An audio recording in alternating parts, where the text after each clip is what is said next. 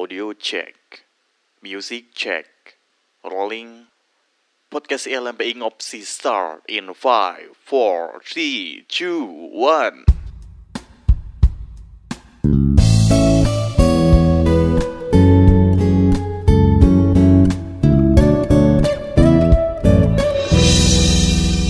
Halo Psikofans, balik lagi nih bersama kita di podcast Ngopsi persembahan dari LMPI Wilayah 3 Jadi sebelum ke pembahasan, kita kenalan dulu yuk Kalau di episode sebelumnya kan ditemani oleh Fauzi nih Nah, sekarang aku bakal nemenin kalian di episode 3 Perkenalkan namaku Ananda Dan aku mau ngajak kalian buat ngebahas mengenai self-diagnose Eh, mengenai self diagnose sendiri kayaknya udah lazim banget deh di era serba canggih sekarang.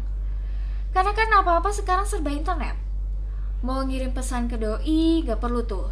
Capek-capek nulis surat, terus nyelipin suratnya ke tas doi secara diam-diam. ya tinggal pakai sosial media aja buat ngecat doi siang, malam, ya sampai bosan lah tuh.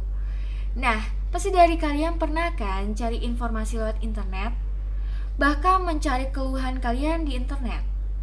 Ya lewat portal-portal kesehatan gitu. Katanya sih dari gejala yang kita alami itu kita ngalamin depresi dan lain sebagainya.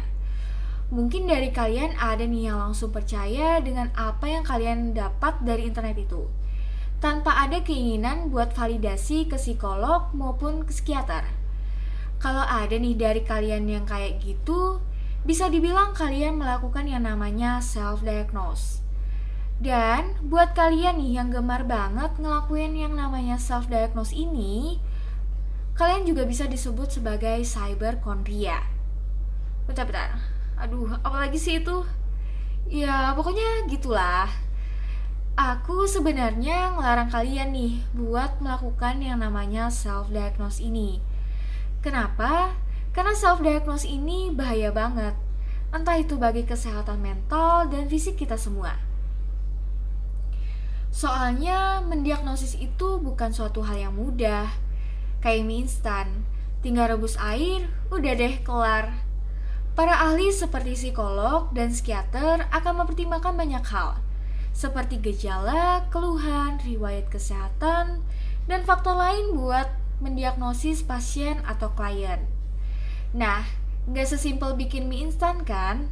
Gak sesimpel ngerebus air terus kelar. Ya, karena kan biar gimana pun nih, sesuatu yang instan itu kan gak bagus. Kayak mie instan tadi, itu kan gak bagus juga kalau dikonsumsi setiap saat. Apalagi mendiagnosis diri kita sendiri secara instan. Make a sense gak? Kalau nggak gitu gini aja deh. Kita ambil analogi aja ya Ibarat kata nih, udah chattingan siang malam sama doi. Jalan bareng juga. Nonton bareng apalagi? Kitanya mikir nih, doi ini mau nih sama kita. Kalau di internet juga bilang kalau doi itu menunjukkan gejala-gejala jatuh cinta. Waktu lihat Instagram pun ada nih fun fact yang bilang kalau doi ini ya emang jatuh cinta sama kita. Eh taunya dia besok bilang kayak gini Kita temenan aja ya Waduh Taunya dia gak ada perasaan apa-apa sama kita. Bahaya kan buat reputasi kita? Pada udah cerita lagi ke sana sini. Eh taunya gak bener. Ya mau ditaruh di mana lagi harga diri kita? Dan akhirnya kita stres. Nah hal yang kayak gitu aja Udah bahaya banget buat perasaan kita. Apalagi kalau kita salah dalam mentafsirkan gangguan yang ada di dalam jiwa kita. Karena kan kita nggak ada keahlian nih di sana. Dan kita itu masih awam dengan informasi kayak gitu. Kayak tadi nih, misalnya kalian cari informasi di portal kesehatan. Kalau dilihat dari gejalanya sih, itu kayaknya aku ngalamin kecemasan deh. Eh, kita nggak tahu aja nih kalau gangguan irama jantung, itu gejalanya mirip dengan gangguan kecemasan. Nah, kalau kalian ngediagnosis diri kalian sendiri, kan gak bakalan tahu tuh kayak gitu.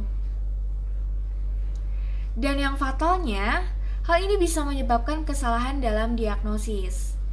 Dan karena gak ada penanganan lebih lanjut, ya penyakit itu malah semakin parah. Kayak penyakit yang mirip gejalanya tadi itu, Beda loh teman-teman penanganannya. Nggak sama. Perlu tindakan ahli buat nanganinnya. Serem kan kalau misalnya kita mendiagnosis diri kita sendiri, eh kita nggak tahu kebenarannya. Bukannya sembuh, malah tambah parah. Aduh, jangan sampai deh yang tadinya nabung buat beli tiket jalan-jalan, nonton bioskop sama doi, dan beli skincare, eh malah habis buat biaya berobat. Ya karena itu tadi, penyakitnya nggak segera ditangani sama ahlinya dan malah milih mendiagnosis diri sendiri. Tapi dari kita kan kebanyakan bingung nih mau ngunjungin yang mana, psikolog atau psikiater. Walaupun konsentrasi mereka ini sama, seperti penanganan, pencegahan, diagnosa, dan terapi, ya tapi mereka tetap ada sih perbedaannya. Kalau psikolog itu merupakan gelar yang diperoleh dari pendidikan profesi psikologi.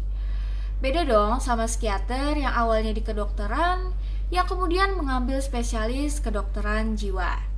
Psikiater juga ada wewenang nih buat memberikan terapi obat-obatan. Ya, atau istilah medisnya itu farmakoterapi ke pasiennya. Sedangkan kalau psikolog ini penanganannya fokus kepada aspek sosial aja, seperti memberikan terapi psikologi atau istilah kerennya psikoterapi. Jadi, kalian bisa kok berkunjung dahulu ke psikolog. Ya, jika memang nih kalian membutuhkan penanganan yang lebih lanjut, psikolog bisa memberikan rujukan kepada psikiater. Karena kan pada umumnya nih, saat mengunjungi psikiater itu perlu ada rujukan terlebih dahulu. Entah itu dari psikolog maupun dokter umum. Oke teman-teman, jadi jangan coba-coba ya buat diagnosis diri kalian sendiri. Bagi kalian yang udah terlanjur, nggak apa-apa kok. Karena nggak ada kata terlambat buat ngunjungin ahli sekarang juga. Love yourself with undoing self-diagnose. Sayangilah diri kalian dengan tidak melakukan diagnosis mandiri. Oke, cukup sekian podcast kali ini. Buat kalian yang mau request materi yang akan kita bahas di podcast, kalian bisa DM kita di IG at ilmpi underscore will 3 dan jangan lupa juga buat cek channel youtube kita di ilmpi wilayah 3 Oke teman-teman, selamat menjalankan ibadah puasa dan sampai ketemu lagi di episode selanjutnya. Dah.